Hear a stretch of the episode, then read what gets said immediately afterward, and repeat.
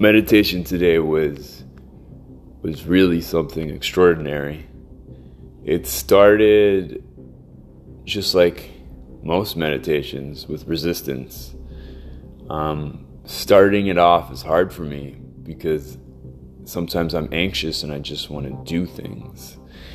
And so I always start off by giving all the selves and all the voices inside of me permission to go anywhere and think about anything and do whatever they want. I imagine it as if it's like an off leash park for all of myself. And so oftentimes one voice will have something to say or energy to release, and I let it do so. And sometimes that looks like me thinking about a budget or a spreadsheet or a project or a conversation and it you know doesn't quote unquote feel very spiritual. But once that voice is quieted then the magic happens. And so this time around i just listened to the music i had for myself in the morning and once that voice was finished, I felt this pain in my heart.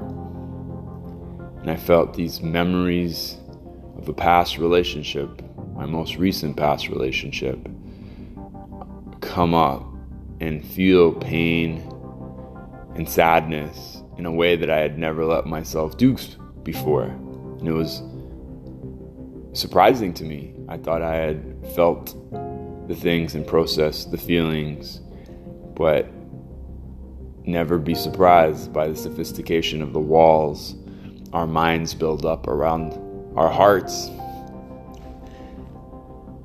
And so I let myself feel those feelings and process those thoughts and send positive energy to this individual and peace and calm and joy and love and gratitude for every single day we got together, even the tough ones.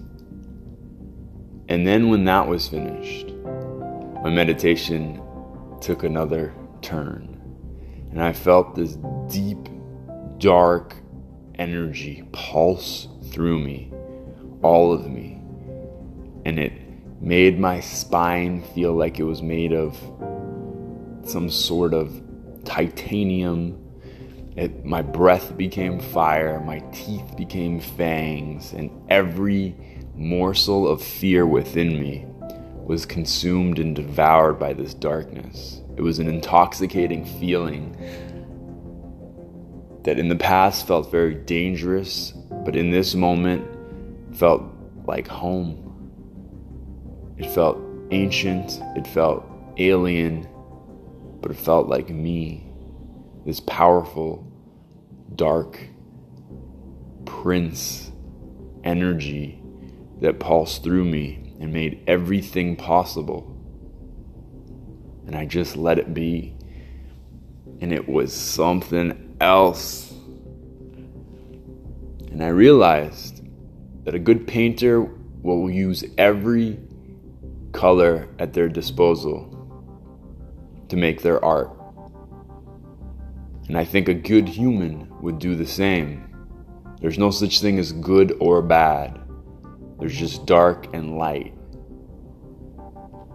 And we can find healing and growth and power in that entire spectrum. Heart to mouth. Peace, y'all.